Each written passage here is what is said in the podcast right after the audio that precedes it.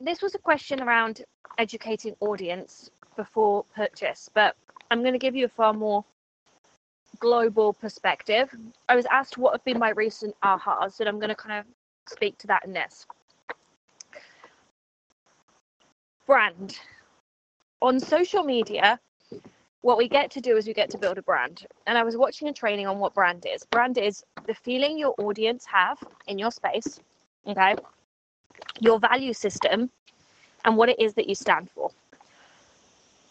so we want to be creating spaces where people buy easily, right? That maybe they don't have to hop on a discovery call. It's like they come to your space and they want to buy.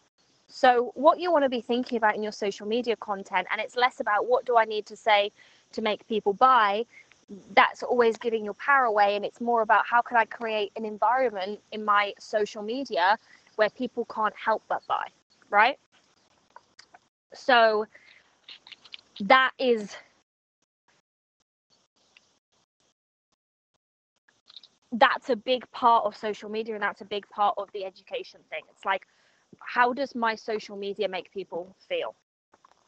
I think a lot of people buy in the School of IH because one of the big feelings that people feel in the School of IH is possibility. Fuck, maybe I can do it, you know?